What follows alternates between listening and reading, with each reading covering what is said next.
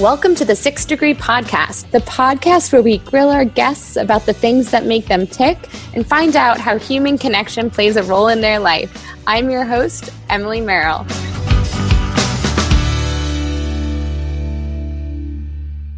Well, I'm excited to learn from you. I, I feel like every time I chat with you, I'm like, tell me the difference between an acrylic paint and a pastel. you're like, you silly young patient or silly girl. And you're very patient with me, is what I was going to say. No, I love it. And I love that you're dabbling into the creative art forms and spending some time doing so. I think that practice will only make it perfect and more enjoyable in the long run. So I think, you know, props to you. Yeah, I was um a little context on that for I've been um, working it was kind of like a creativity coach for it was only three sessions but one of my friends created a brand called dreamer uh, daydreamers headquarters and they send you all of these different tools to to get creative. And i'm someone who was an ex creative or used to, if you had met me at nine years old i would have told you i was super duper creative. And at 30 something year old i don't feel super creative at all um, or at least I don't feel creative in terms of like picking, uh, having comfort to pick up a paintbrush. So it's been really uh, refreshing having someone guide me through it.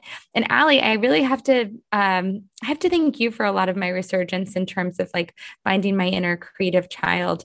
You know, I've had the pleasure of attending several of your virtual events and from flower workshops where I went as far as even buying clippers to, to make flowers and think of you every time I buy flowers at Whole Foods. But um, you are just building such an incredible thing. So, you know, backing up a little bit in, t- in terms of creativity, would you have always always considered yourself a creative person?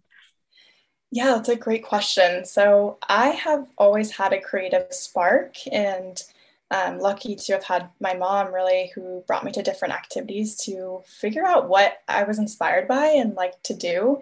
So I would dabble in different things like mosaic design, uh, painting, um, gymnastics, all the way to soccer and softball. And uh, I remember this one moment when I was nine years old and at the gymnast or like being a gymnast and being next to an art studio, my mom was like, Would you want to try art? And so I quit gymnastics, went into art, and started taking these different summer class programs where I would learn watercolor and distinctly remember painting my first ever self portrait. I think I still have that somewhere in a box saved away, so I will find it. I remember painting like one of the little like uh, 90s choker elements on on that painting. Um, but yeah, that was really like a moment where I got into the arts and started to keep taking it even more seriously in practice. And how cool that your mom recognized that inner talent within you and let you have that choice of you know gymnastics and art and she didn't push either of them on you but rather let you choose which one you wanted. Yeah, what's funny is it was actually my grandpa who um, pointed it out to my mom and inspired her to really see if this would be something I'd be interested in. Uh, before that time, they had just gotten this white couch, and I took a Sharpie and destroyed the entire couch drawing.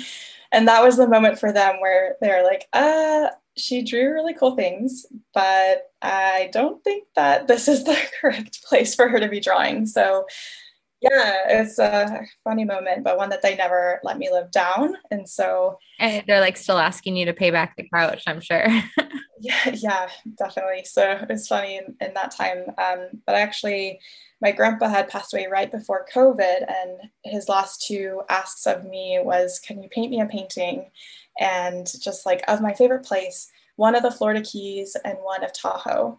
And so, but prior to that, I actually stopped painting. I was really active in it and had stopped mainly because I was working really long hours and my day job and, you know, really trying to figure out more so my design career. And I did, I committed a few weekends to paint him like a sunset view of Emerald Bay and just this like giant painting that he put in his nursing home to look at every day. And then right after he passed, um, I actually painted this, probably the largest painting that I've ever done of this ocean wave, just in like remembrance of him.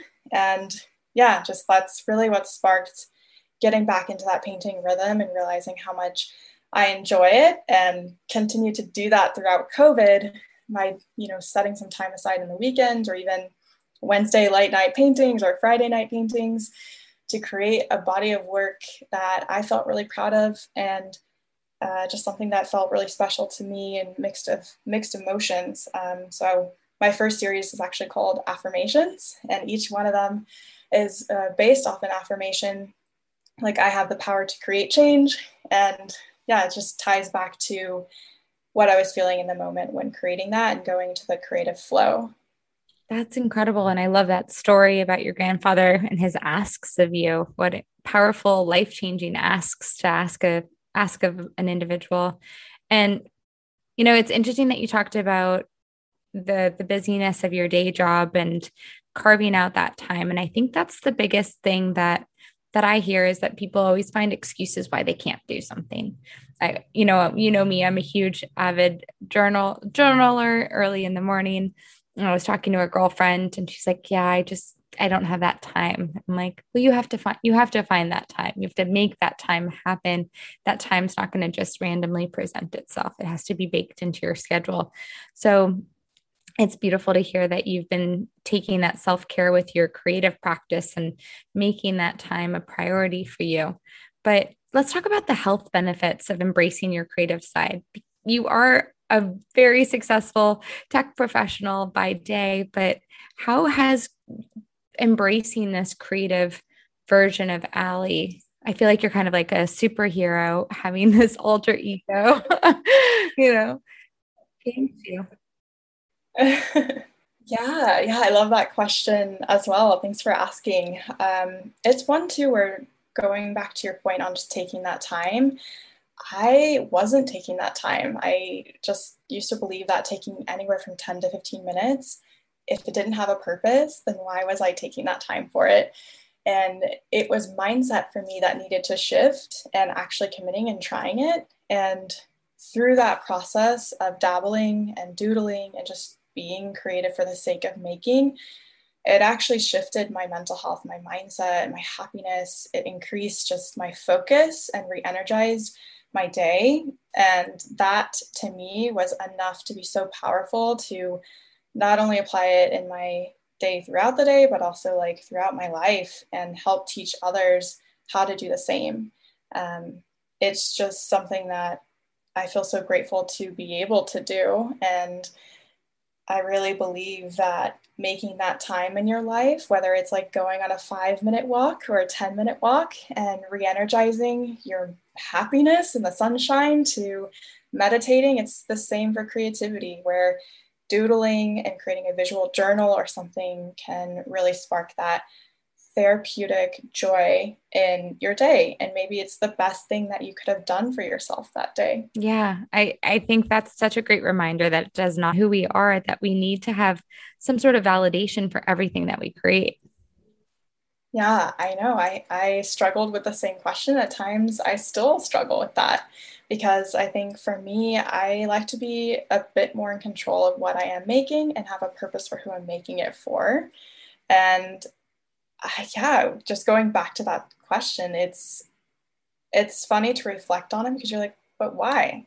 And if you continue to ask why and take some time to reflect on our mindset around that, you go back to things that are like, oh, if I just actually give myself permission to play, it's the same thing of what I used to do when I was a little kid, like my inner child. I never questioned that. I could just be and enjoy and embrace seeing where my mind goes and the imagination that I have at hand. And I think as adults, we forget that. And it feels so foreign to go back to that we begin being like, oh, I'm not creative. But I, and I just don't see myself as an artist. Like, you do not have to be an artist to be creative. Everyone is creative. Creativity is actually like thinking and revisualizing how you're going to solve problems or new challenges. And I would say drawing is an art form to be able to do so, but it's not because you're specifically an artist. Like it doesn't mean that you're not creative in that way. So yeah, it's it's funny to think about that as an adult and realize how disconnected we can be and realize how disconnected we can be from ourselves because of that. Yeah, you you nailed that so beautifully. I think there's this aspect of fear of failure uh, stops us from even starting, and that you know we won't define ourselves or we won't say I'm not creative or I'm I'm not an artist because if I did put out a, a picture and I showed it to you in a, in a paint by numbers class or something, then I could say if it was bad or people perceived judgment that it was bad, then I'm protected protecting my ego and well, I'm not an artist. I'm not like you, Ali. I'm not a creative. Uh, other than yeah. than just accepting, like, yeah, I had a lot of fun doing that. Definitely have stuff to work on, but it was fun. Yeah, definitely like embracing the process of making. And that was a challenge for me with the art that I was creating during this time in COVID. Is I wanted to find an art form that I didn't start judging myself in the moment while I was making and I didn't know what the outcome would be. And so I came across this medium called alcohol inks, which is a pigment that has a bit of like alcohol within it. And as it hits the surface of like Yupo paper, which is just like thick paper that's uh, not as porous, um, the pigment would just dry and the alcohol evaporates, but you don't know how it will turn out. And so it can be spontaneous and fun and beautifully colored with all different kinds of hues to choose from and pigments. So it was just this really fun moment to learn something new, to try and not be afraid of failure and just see where it would take me and not judge yourself in the process. And so I still am dabbling in this art form today. Um, abstract art is actually my favorite type of art to create because it really pushes the boundaries of sensory perception and how we think about shape and color, form, and texture uh, rather than something that's very realistic and has to be precise. So I would say for those that are interested in getting into like creativity and painting more specifically, look for things that might be a little bit more fluid in form. So abstract art is a great place to start if you're trying to understand how to get into a creative flow. That you stole the question right from me. It's, you know, I think that's one of the things as an aspiring I wouldn't even call myself creative. Someone who wants to play, someone who wants to play again. How do you even approach the art store? Or where do we, what would be one of the first things that you ordered to get going? And I love what you said about the abstract. I completely agree that that is such a more less, less of a judgmental art form to go down. Yeah, great question. With art stores, those are like candy stores for me. Like I could spend three and a half hours in a Michael's alone or a, a Blick store. Um, but I would say you can start online from like Amazon to going in person to an actual art store. And the best like basics to start with would be, of course, a, a sketchbook or a journal, and it can be any kind that you are feeling really inspired to try out. Um, and then pencils, you could try colored pencils and then maybe paint. So, like paint, acrylics are so forgiving. They are my favorite kind of paint because they dry fast and you can also layer them and play around with how you're applying the paint. You can add textures to them, you can reduce them down with water. So, I think both pencils to paints would be a good first place to start. And if you're like, okay, that's a little bit too much for me right now, a pen or a pencil or anything you have at home and some paper just to like start doodling and get and embrace like the art of drawing is a great um, beginning. So, one thing you could do, let's say today, if you were to take an action step, you could go on a 15 minute walk, a visualization walk. And as you're walking out, just be in your mindset, like be in your mind, think about what's around you, how the sun is, if you're hearing any noises from birds, and then when you come back, draw all the things that you can remember, draw out how you're feeling, put on some music, give yourself five or 10 minutes to just doodle. And that's one way you can think about ideas to how you felt and just be connected to your body and your space for that day. Oh, I love that. I think that's a great thing. It, it, I think it's a double whammy too. You go outside, you get your nature, you get your sunlight, and you can get inspired to start drawing. Uh, I, yeah, I, I, I love all of these tips, and um, I think it's so exciting to to start a new medium and reconnect with our childlike wonder. And it's funny that you mentioned doodling because I felt like when we were when you think back to middle school or high school and if you doodled, you were in trouble for doodling or teachers would kind of smack the doodle out of you so to speak. And and now this is something we're trying to do to reconnect to our inner child again.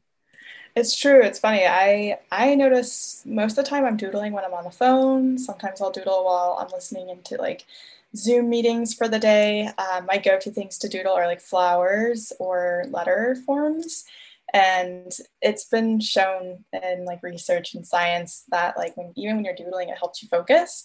So you'll remember what you're writing down. Um, but yeah, um, I actually used to get in trouble the most uh, back in the day in church because I would draw on a lot of the uh, booklets, and that was the way that I would kind of like zone out a bit, but then come back into it. But the message would still stay. so that was kind of bringing up a really funny memory for me actually. Oh my gosh. Okay doodling on couches doodling on on church pamphlets. You're just destructing you destroying property left and right with your art forms little banksy over banksy over uh, so, you know, I mentioned earlier, I've had the pleasure of attending a few of your amazing workshops. And the one that stood out to me, I loved the art one, but you did this flower making workshop. And I, you're one of those people that I'm like, oh my gosh, you're so talented in so many different, in so many different realms, which is incredible.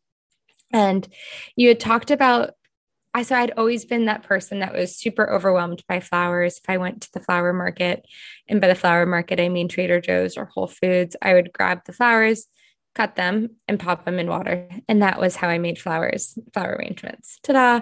Sometimes I mixed and matched, but it was there was no strategy and there was no plan behind it.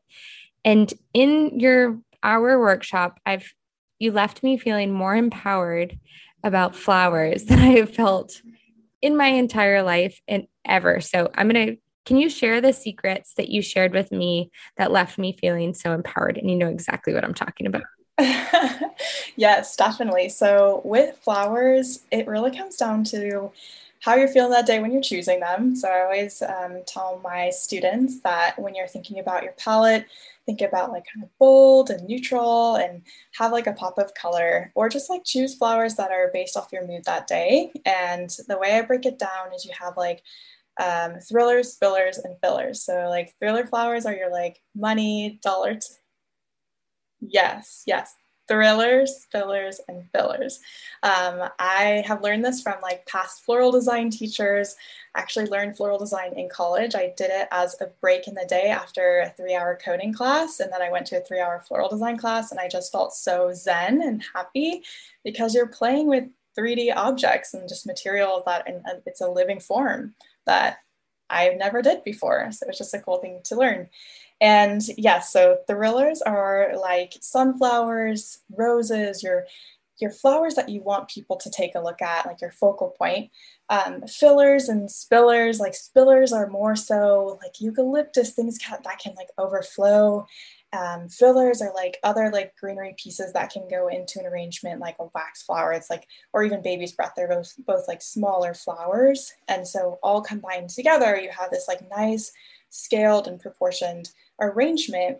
And the key is really giving all three of those types a haircut, like just grooming down the dead leaves, taking off the extra foliage, and bringing it down to where like the larger the flower, it's closer to the base of the vase or like the lip of the vase, and then the smaller is closer to the top. And then you have this like nice compact arrangement when you're doing like a regular floral um, vase arrangement. Oh, so it's such a good every single time I go, I say those three, three things in my brain. I'm like, gotta find my thrillers, my spillers, and my fillers. And and and then highly recommend your workshops and eh, for the history that comes with it and the like hidden tips i learned how to keep tulips alive for i feel like my tulips stayed alive for like two weeks so much longer yeah the little sugar a little a little penny, I think was one of the tips. Yes, yeah, copper. And then you can add like a drop of bleach and then some sugar and lukewarm water. And then cut at an angle for the stems. yeah, I changed my and I, I, I saw her cutting with such ease and I was like, how is she doing that? She pops up and she has shears. And I was like, oh, okay. And I ordered gardening shears and what a game changer. Yeah, they are they make a huge difference and there's so many kinds too. Like there's ones for thicker stems like roses, um, or even more tropical based flowers. And then the ones that I've had, I've had since I took my course um, in college, actually. So they last a long time and you can clean them with bleach and also get them sharpened. Wow. So learned so much. Well, Ali, how can our listeners today learn more about design with Ali, learn more about shopping your aspiration pieces, attending a workshop, maybe, you know, attending your uh, I'm just going to say what other events. You have so many events coming up, you know, summer, fall, whenever, all over. Yeah, thanks for asking. So, my next event is going to be on Wednesday, June 9th. It's actually through Six Degrees Society. It's called How to Tap into Your Creativity as a Secret Weapon for Business Success and Life Fulfillment. So, we're going to talk about all things creativity. I have a few fun exercises in there that we'll go through. And then I also have an upcoming terrarium workshop later in June. Date is probably going to be closer to Father's Day, and it'll be invite a friend or invite your dad or brother or, you know, whoever can go and attend. Um, and then maybe this idea of creativity camp sometime in the summer where we do Wednesday late night painting or drawing, and you can start learning how to dabble into the creative world. Um, but yes, you can go to my Instagram. I'm at design underscore with underscore Ali, and that's A L I. Um, or you can go to designwithali.com. Ah, well, before we end our podcast, I love to end it with six fast questions so we can get to know you that much further. So, my very, very first question for you is to hear an unknown fun fact, even though we've heard so many fun facts tonight, but uh, tell us an unknown fun fact about Ali. Ah, that's a great question, too. So, an unknown fun fact about me is I'm actually learning how to build my own art studio. Um, we recently cleared this corner out in our backyard, and I'm looking into creative ways to make a little like studio shed for me so I can paint larger scale pieces and just have a she shed essentially, just like my little oasis somewhere away from my tiny office space. Right now, I share it. um, but yeah, that's that's been a really cool thing to be doing next. Oh, I love it. And you can definitely show us. I feel like there'll be an event or a workshop on how to build your own she shed at some point. And then HGTV is going to call you and your day job's going to be like, oh, yeah. So now you're an HGTV star. You're going to have to, you're to have to choose. Um, you know, Ali, who would be a dream person you'd want to be connected with? Yeah, I was thinking about this uh, at one point. My mom likes to ask table topic cards every so often during holidays. and I think for me, it's actually not even one person. It's just like a group of entrepreneurial women. Like I can imagine you, Brit Morin, and like Nicole Lapin just all having lunch and, and just hearing what you're working on or things that are inspiring you. That inspires me. Like I love learning from others and community. And I just couldn't imagine where I'd be without that in my life. Oh, I love that. Oh, that's a good one. You put me on your your table. I that makes me really really happy. Well, over a bottle of wine at Bricoleur, which you introduced me to, and our wine shipment just came. I'm like, wow, I've spent more money on wine during this pandemic. Um, yeah, joined more wine clubs than I have time to go to. This is awesome. Um, what show are you currently watching, if any? Yeah, my husband and I are watching a lot of cooking shows. That's our guilty pleasure. So we just finished um, Vegas Chef Prize Fight with Chef Anne Burrell. So it's just, I love the creativity in food, and there are things that I would not have the patience to do, but so inspired. Like, wow, that's such an amazing technique. I would have never thought to like smoke my plate and have all this reveal happen. And all of the ways they make combinations um, in art form. So it's cool. I definitely need to revisit cooking shows because I forget how much you can learn. Um, exactly what you just said, smoking your plate. Or I remember watching Chef's Table and just being like, how did you think to do any of this? Uh, in the stories that get them there. So great reminder. I'm going to revisit chef chef shows. And how about a book you're reading? Anything interesting? You know, one of my bad habits is I will start a book and then stop. So I probably have 10 books or more that I have started and stopped. A lot of them are like recipe books. Um, but one that I've been really getting into is actually Becoming a Superwoman by Nicole Lapin. And she talks about just like how she went through burnout, how to like really prioritize time in your life and just like do things you want to be doing because you only have one life to live. So I highly recommend that book. I think it came out last year or maybe the year before. I haven't heard of her before. I'll have to check her out.